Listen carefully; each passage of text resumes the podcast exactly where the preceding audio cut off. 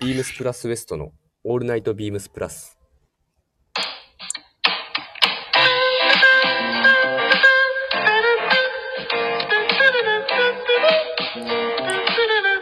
この番組は変わっていくスタイル、変わらないサウンド、オールナイトビームスプラス、サポーテッドバイシュア、音声配信を気軽にもっと楽しく、スタンド FM、以上各社のご協力でビームスプラスのラジオ局、ラジオがお送りします。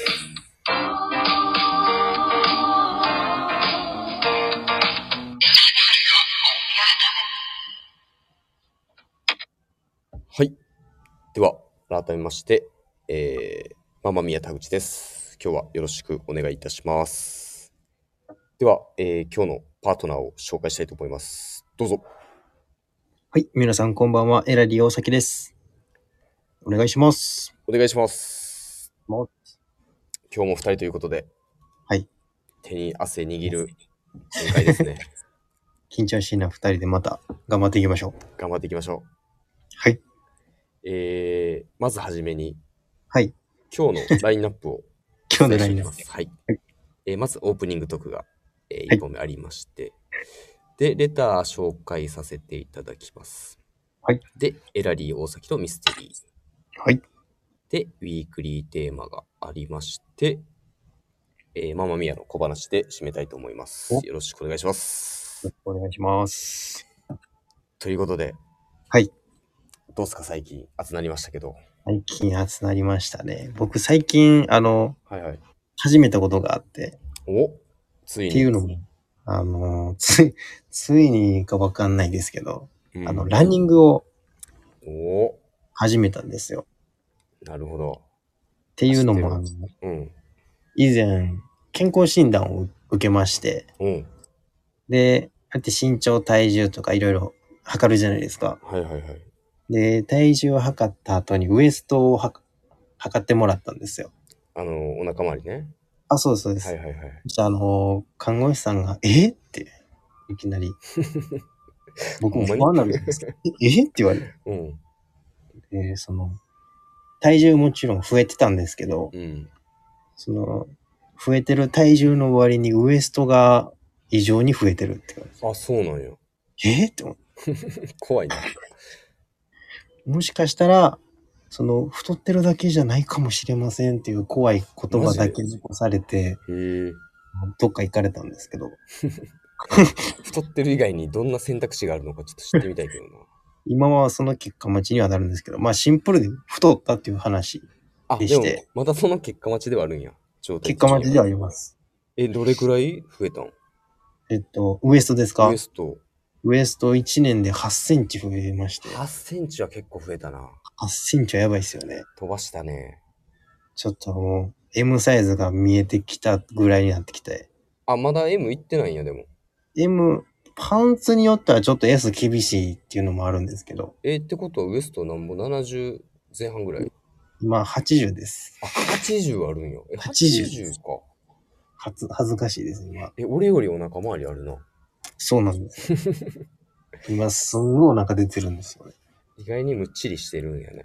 意外にむっちりしてますあ、。そう。はい。ええうん。えっ、と、その体重が増えまして、はいはいはいはい。このままではやばいと思いまして、せやな。このまま行くとあのー、M 余裕で行ってまうなって思ったん で、ちょっと走ってみようと思って。はいはい。なんか以前までなんか食事制限みたいなのはうんた。まにやってたんですよ。うんうんうん。なんか空腹ダイエットみたいなのとか、はいはいはい。食べる時間しをて短くして、たいうん。空腹の時間を長くするみたいな。ええそれダイエットに効果あるんや。あの、一回それやって2キロぐらい落ちたんですよ。 2キロ落ちたらお腹どれぐらいへっこむん全く変わんなかったですね。 ちょっとキュッてなっただけか。キュッてなっただけで。で、もう、シンプルに運動せなあかんなと思って。そうやな。で、ランニングを始めました。え、でも、なんかその危機感覚えるの結構早いな。何歳も今25でもう少し、20分でません。ああ。ええそうや。早いな。でも、そう早いに越したことはないじゃないですか。まあ、せやけどさ。体の早いです衰かねえっていうか、そういうのも早いからさ。ちょっと不安になるな。はいはい。不安になりますよね。い不安だろや、なんか、30過ぎてう。うん。危機感覚えるのは結構やばいかなと思いまして、あ、遅い、それでは。ちょっともう早めに動こうということで。いや、まあ、もう間違いないけど、続く続きそ続きす、あの、一応そのランニングもう。うん。朝やってるんですよ。はいはい。休みの日にやってて、何時10時ぐらいですね。あ、そんなにめっちゃ早いわけじゃないんや。あ、そうです、そうです。暑そう。でく暑いです。めちゃくちゃ暑いです朝。の10時は。あの、みんなから言われたんですけど、うん。あの、始める時期はミスってるって言われましたね。真夏の酷 暑。でももう、待ってたら多分やらへんなって思ったんで、はいはいはい。やりましたよ。へえ、デビューしたんや。最初はやっぱり体力がなさすぎるんで、うん。もう、全然走れなくて。タバコ吸ってるしね。そうなんですよ。うん。でも、まあ、歩きながらを交えて、うん。やってたら、2回目、3回目ぐらいで結構スムーズにもう走れるようになって、はいはいはいはいはい。意外に続けられそうな予感はしてます。一人で。一人ですね。おおはい。ー。ワンちゃんとか連れて行かへんのワンちゃんは一緒に走ると、やっぱ朝散歩させるん、暑いんでね。優しい。夜、夜に、うんあ、の、別で散歩してます。あ、そうね。そうなんですよ。そっか。デビューしたんや。デビューしました。なんか大なん崎かこ結構中性的なさ、ビジュアルやからさ。はい。なんか、がっちりランニングウェアとか着たらなんかちょっとおばちゃんっぽく見えそうやな。でも、ちょっとおばあちゃんっぽくは見えます。ちょっとなんか、白とか ピンク入ってるやつとか着たら、すごいそれが好き です。えーでも、あの、普段着られへん、うん、ナイロンのショーツとか履いて、はいはい。アシックスのシューズ履いて、まあ、それはそれで、なんか結構テンション上がるというかね、テンションちょっと上がります気分ね。変わるしね。僕はやっぱ形から入るんで、うん、そういうのを買い揃えて、始めましたけど。逆になんかちょっとスポーティー感強いさ、ちょっとダサめなやつ選んで、これはギアやって言い聞かせてやれへん。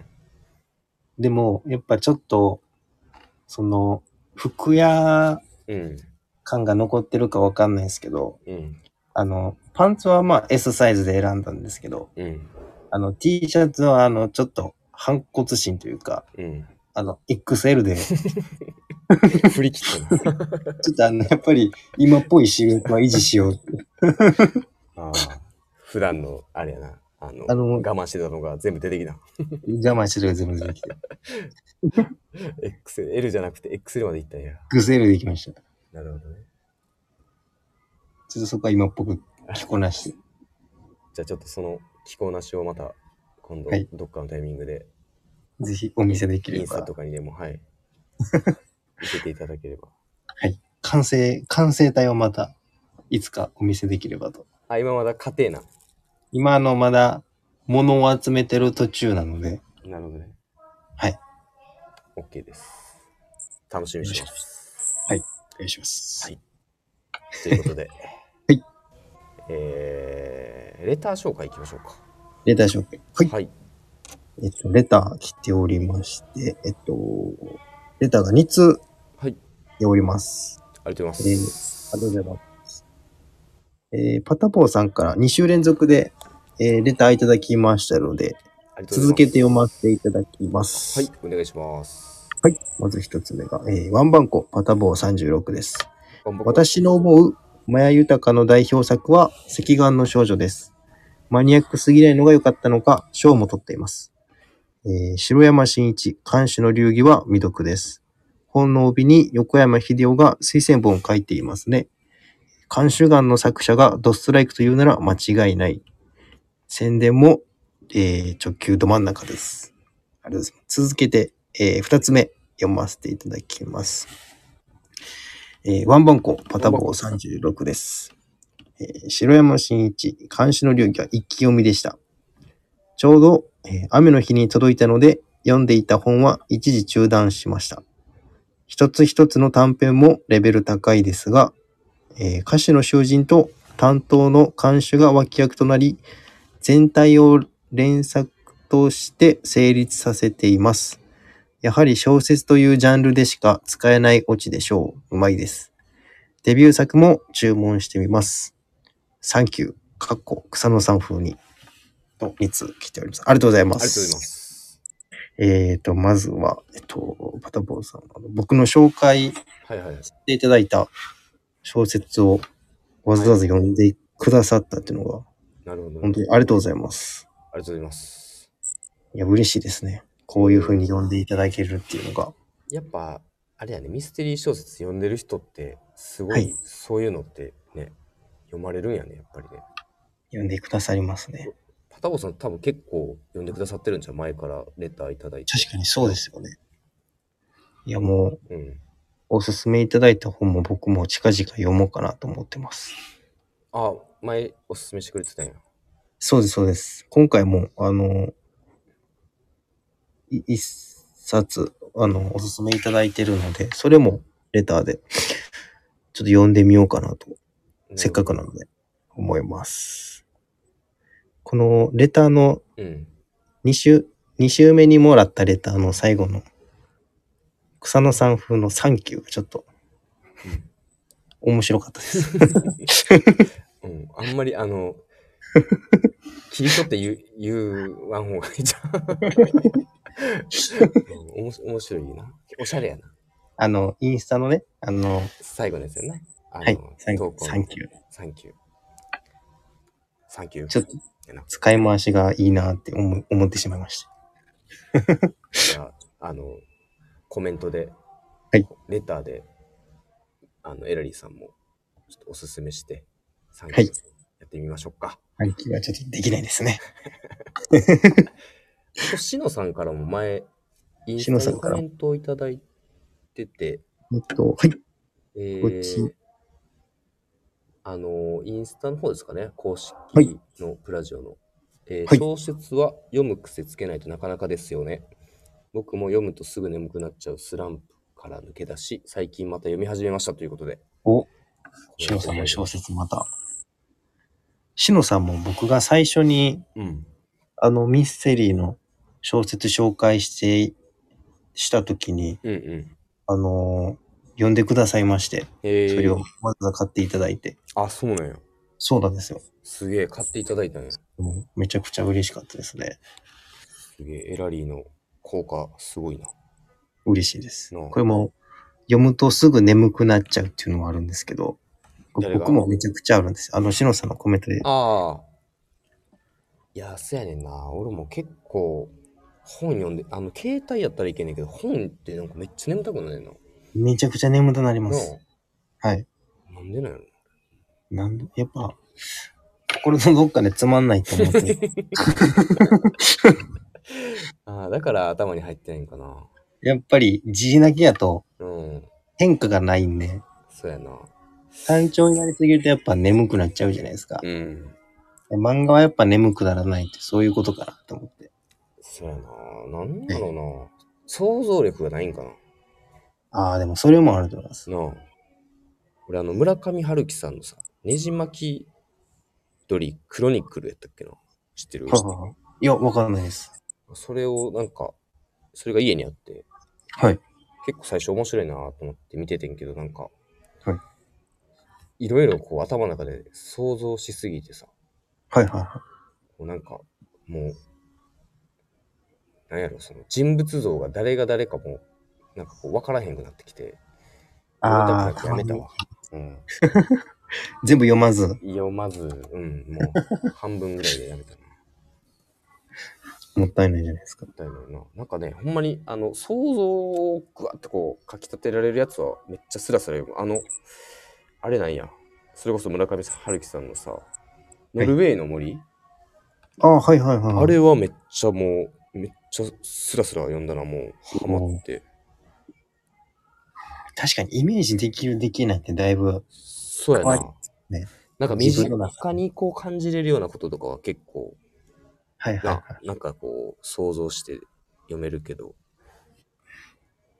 い。やっぱ、僕結構苦手なのが、うん。あの、舞台がうん。昭和とか明治とか結構古い舞台の、あの、ミステリーとかは、はいはいはい。わからないんですよ。その当時の情景とかが分かるそうなんですよ。あとなんかその、村のうんうん。文化みたいなのも紹介されるんですけど、はいはい。 全然わかんなくて。そらせやわな。そういうのはなかなか想像しづらいんで、めちゃくちゃ眠くはなるんですけど、あーじゃあ、小説読む人でもそういうのあるんやね。あると思います。なるほど。わかりました。はいちょっと、また僕、あ、じゃあ今度僕の興味出そうな、なんかミステリー、ちょっと、お願いします。一応、あの、毎週そのつもりで紹介してるんですけ ど、毎週、おーって言うねんけどな。なかなかなかなかやな。ヒットせず、せやな。はい。また、チャレンジしてください。はい。はい、きます。ありがとうございます。ありがとうございます。はい。ということで、じゃあ次のはいテーマに参ります。はい。えー、7月10日からのウィークリーテーマは、愛の印。はい。やわなハートがしびれる。心地よい J の印。わけもないのに輝く。それだけが愛の印。7月7日からビームスメン渋谷にてスタートしたアメリカン・インディアン・ジュエリー・フェア。リング、ブレスレット、ネックレス、ピンなどなど、今回あなたが気になる愛の印は何ですかということではい。来ております。歌わなかったんですね。あのーちょっと恥ずかしかったです。 すいません。どっちやろうって思うんですけど。俺もどっちでしょうかなと思った けど、ちょっとあの、ここの、ばあの、二人でおったら多分歌えると思うんだけど、はいはい。そうです一ね。人で今さ、あの、通路沿いの部屋で、はいちょっと収録してるんで、すいません。恥ずかしいです。確か恥にそずれかはし。いね。ということで、はいインディアンジェリーフェア始まりましたね。始まりました。はい。えー、関西もはい1月末ぐらいからでしたっけね。中旬かな。えっとやりますけれども。 8月18日8か月ら、。ビームスメダにてうん。開催します。はい。毎回毎回もう、超盛り上がるお祭りイベントですね。そうですね。はい。え、おうちゃん、あの、エラリーさんは、はい。インディアンジュエリーつけてたっけ僕一つだけつけてて、あ、そうなんや。はい。アール・アンダーソンのリングをえー、前回のはいはイい。ベントの時に買った。買いました。おおー。どえ、梅田でえっと、神戸ですね。神戸でいつやってたっけ神戸もやってました。えっと、春か。去年3月とか。それぐらいですかね。なんか夏じゃないよね、いつもね。えっと、リあ、え、リミテッドスターの時かな。あー、その時ちゃう。確かあの時だ。はい。ハマるやつやね、一回買ったら。その時に、あの、たまたまつけてみたら、うん。あの、自分の指指とちょうどサイズがうん。運余ったんで、命やね。買っとくかーって。せやな。ほんまに、運命やもんな。運命ですね。うん。でもやっぱり1個買うと、うん。また次のも欲しくなるという。いや、間違いない、ほんまに。やっぱ持ってる人はかなり。り持ってるじゃないですか。そうやな。憧れるよな、ねあの、コバさんのジャラジャラ感とかさ。憧れますよね。その服装に合わせてうん。うん。結構種類変えてるってのも憧れるんです憧よ。れるよね。憧れます、あれは。一気にじゃ無理やん、絶対に。一気には無理です、うんあれはもうコツコツの積み重ねの賜物なんで、そうやな。あれは、あれをちょっと目指したいなと思いながら、そうやな、まあ、今からやったら、俺がコバさんレベル、ジャラジャラつけれるようになるの、多分定年前ぐらいちゃうか。田口さん持って持ってます。俺持もってますね、よね毎回、一つは買うようにしてんねんけど、買うようにしてるっていうはい言はいい方あれ,、あれやけど、いつもはいめっちゃ欲しいねんけど、ね、だいぶこう、悩んで悩んで、あできあーるだけ、うん、買えるようにはしてんねんけど、はいはい。でもそれでも、そんなめっちゃ持ってないで。なくしたりもするからさ。あ そうそうそう。確かに。何が多いですかリングとかプレセン何が多いですか多いって言えるほどのあれないけど、でもバランスよく買ってる、結構。うーん同じぐらいの量で、はいはいはあとまあいろいろか気づいたけど、はいやっぱり細いバン、まあ、バングルやけど細いなんかちょっとこうあんまり主張が激しくないものがあの好みかなっていう気は最近してきたな、い。なるほど。シンプルなものが。シンプルめなまあ言ってもねその結構スタンプワークとかさはい。あの言っても入ってるからしっかり、入ってますね。ん、なんかシンプルながらも全然存在感はあるし結構重ね付けせずに1本だけでつけたりする時もあるしはいはいはい。あのレザーのブレスレットとかひあのビーズのブレスレットはいはと一緒につけたりとかもするし、結な構るほどいろいろできるなっていうのは最近すごい買ってよかったなと思ってるかななるほど。だから次あれちゃうおーちゃんはバングル欲しなるんちゃうバングルどうすかね。僕、腕がめちゃくちゃ細くて、あそうなんやなんかその腕に何かつけるとめっちゃ違和感を感じるんですよ。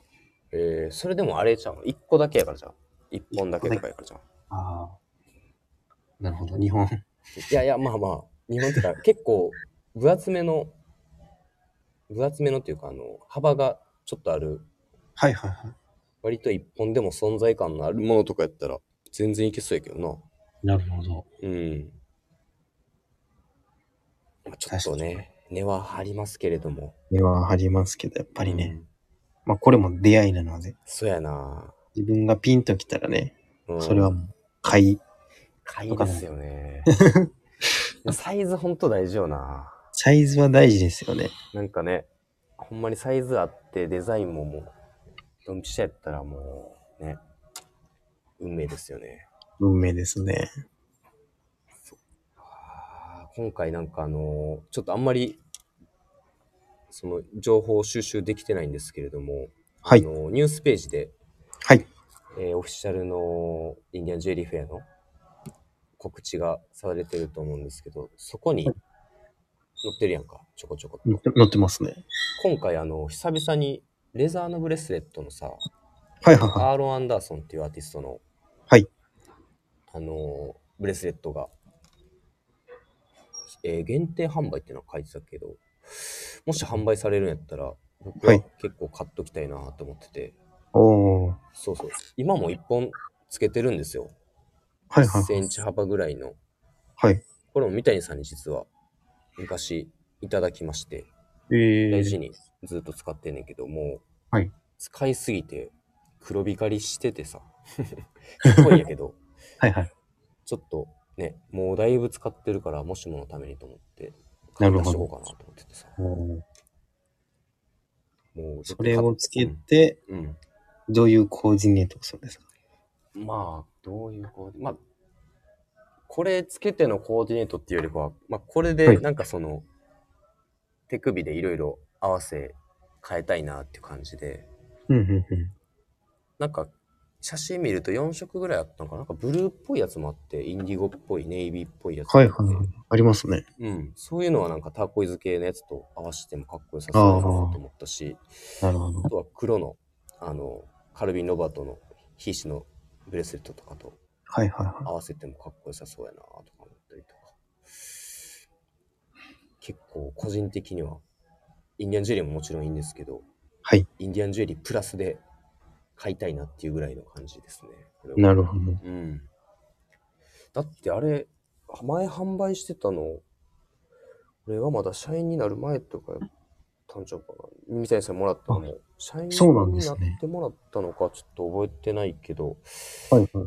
相当、もう7年ぐらい前かな。うーん。はいめっちゃ久々やと思うし、はいはおうちゃんもぜひ、これは買っておいた方がいいと思いますい。。これプラスでね、インディアンジェリーと一緒に。そうやな。はい。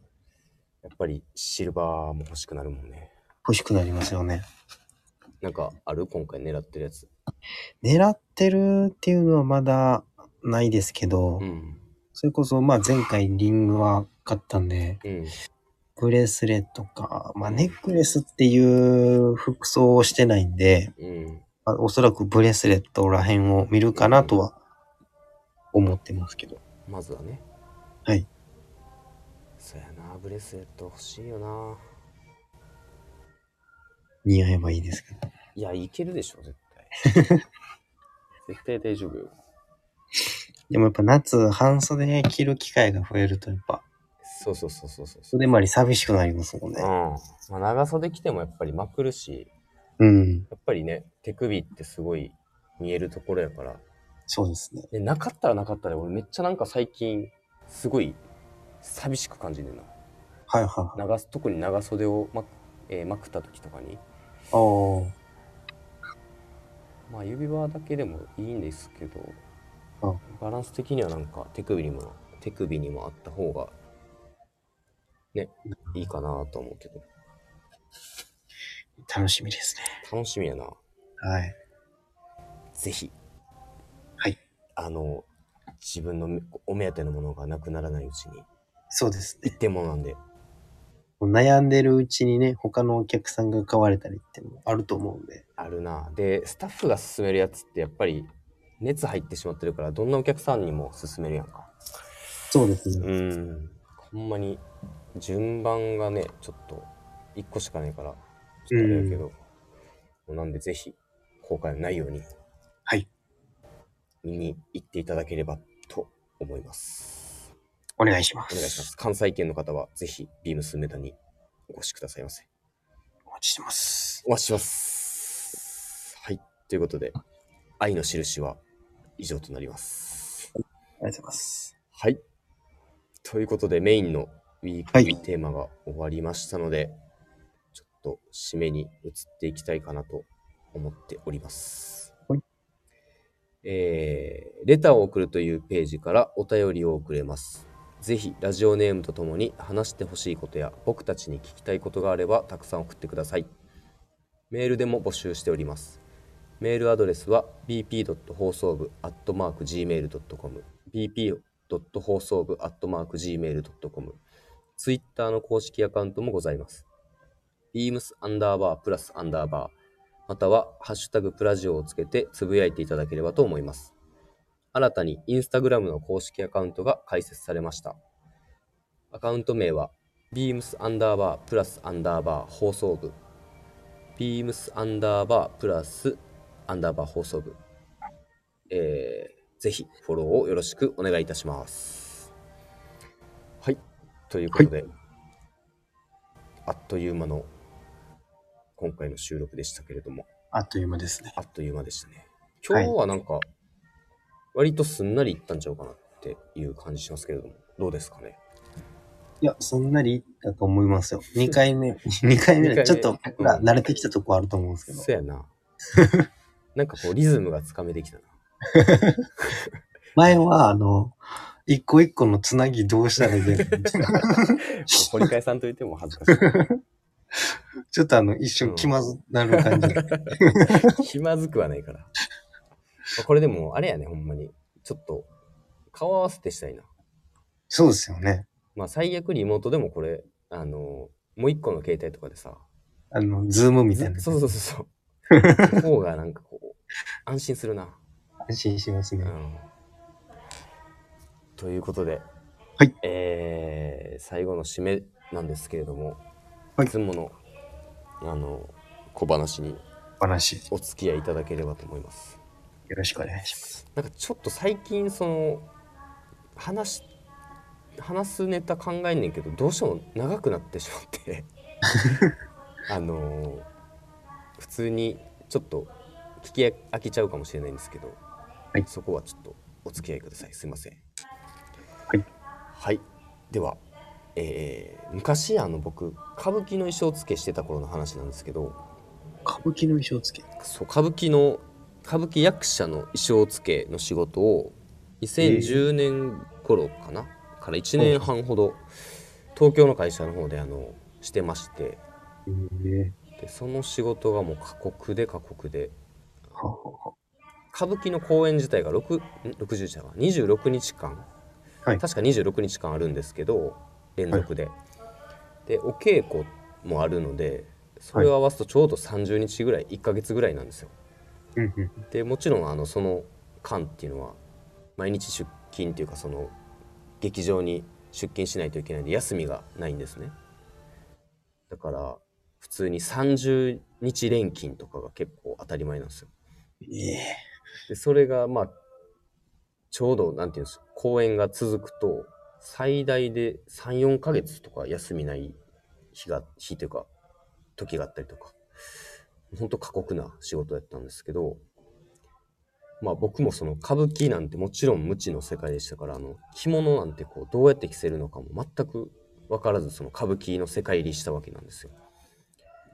で、入社してすぐは、2ヶ月くらいはオフィスに通って着物の知識とか、まあ、帯の結び方とかお裁縫みたいなのをやってましてで3ヶ月目ぐらいからはあの現場に放り出されるんですけどその、まあ、役者の役によって着物の着付けと帯の結び方をあのまあ変えないといけないんですけどそんめちゃくちゃ種類あるんでもう言ったらその2ヶ月のオフィスでもちろんマスターなんかできなくてお稽古のその4日間でちょっと教えてもらってやるぐらいなんですよ。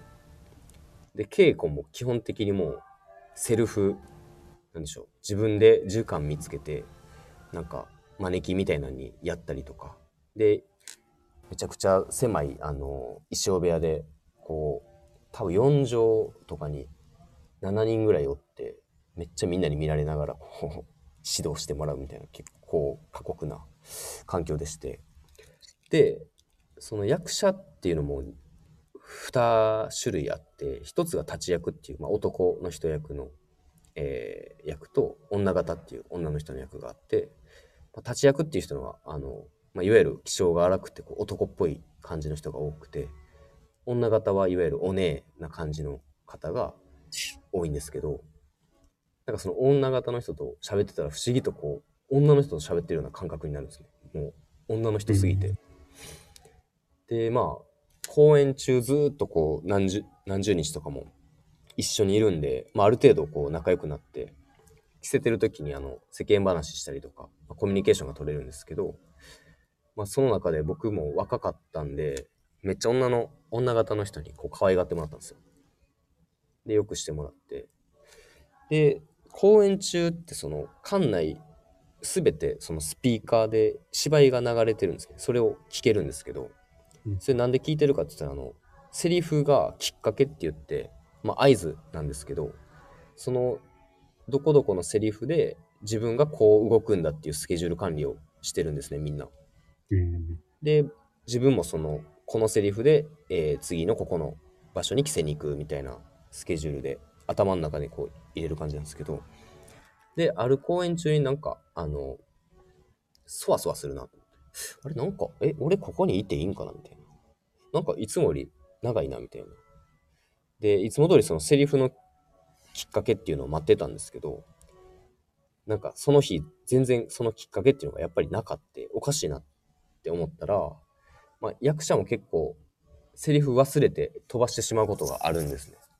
あで、まあ、それでちょっと、あの、いつもの自分のきっかけを失見失ってて、で、あ、やべ、もういかなってこう、思って、で、気づいて慌てて、その、女方さんの衣装部屋入ったら、もう役者さんがすでにもうちょっと自分で来始めてて、で、うわ、すいません、つって、遅れて申し訳ないです、って言ったら、あ、いいのいいの、みたいな感じで、でも急ごうね、みたいな感じで、こう、優しく言われて、で、それでももう入ってすぐやったから、もうめっちゃ汗だくなって、焦って、こう着せてたんですけど帯が全然綺麗にこうできなくて何回かこうやり直してこうちょこちょこちょこちょこ修正してたらその優しい女方さんが「いつまでちょこちょこやってんだよいいから早くやれよ!」ってめっちゃキレられてそれ以降あのその女方さんと目を合わせられなかったっていう話です。ママミヤママミーです。 そうですねあの、もっと威勢よ く、もうマジで泣きそうになるぐらい、 キレられたんですけど、ええそうそうそう。っていう話でした。なるほど。なるほどじゃないんだけどな。その前職の話がうん、結構意外でしたね。 あそこ知らなかっ知ってる人は知ってるんやけど、そうやねあの結構その頃の、あの、そういう、なんやろ、小話、まだストックあるん で、また披露したいと思います。た。あの、ヤンキーと、その、株、飲んだてて、 ヤンキーというか、地元のなんかその、 中学生ぐらいの時の話と、はいはいはいあの、歌舞伎役者とのこう小話は何個かストックあるんで、だいぶ強いですね。 いやちょっと強くない ですね。ということで、はい今日はこんな感じで、はい。では、皆さん、おやすみなさいませ。ありがとおやすみなさいませ。ありがうとございました。うございました。